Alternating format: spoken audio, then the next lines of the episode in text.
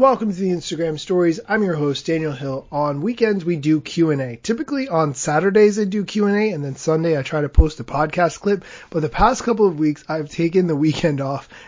I do feel a little bit bad about taking the weekend off, but honestly, taking a little bit of a break from the show is kind of nice.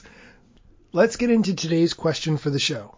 Hey Daniel, it's Fabrice. I had a question for you. Could you tell us a little bit more about alt text? How to do it, why to do it, um, best practices, that type of thing. All right, thank you so much. Bye.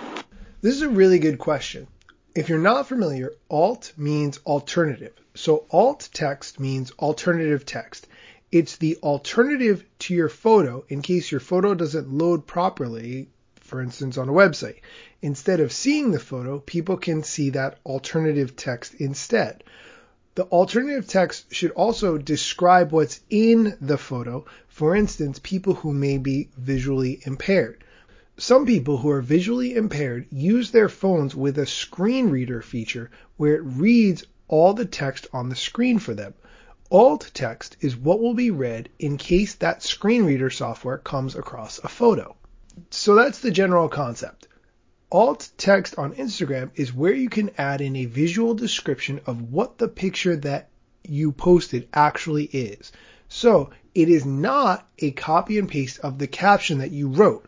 The caption can be something completely unrelated to the picture. It generally doesn't describe what's in the picture.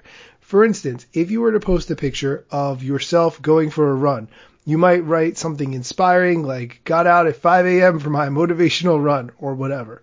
The alt text would say man running on sidewalk. This way, a person who's visually impaired could understand what's in that photo based on their screen reader program.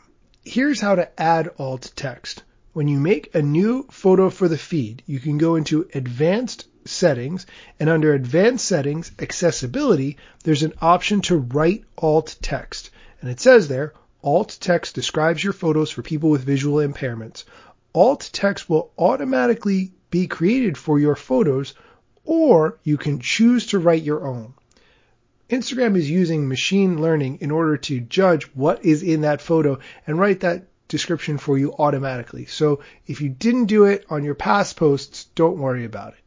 Although I do think it's important to add this alt text, particularly if your audience is visually impaired, I think it's most important to spend time crafting the photo, crafting your caption, and adding hashtags in that order. Alt text can be something that you do, but it's not as important as those first three, in my opinion. I know your next question, which is going to be Dan, isn't alt text great for SEO? SEO, if you're not familiar, is search engine optimization.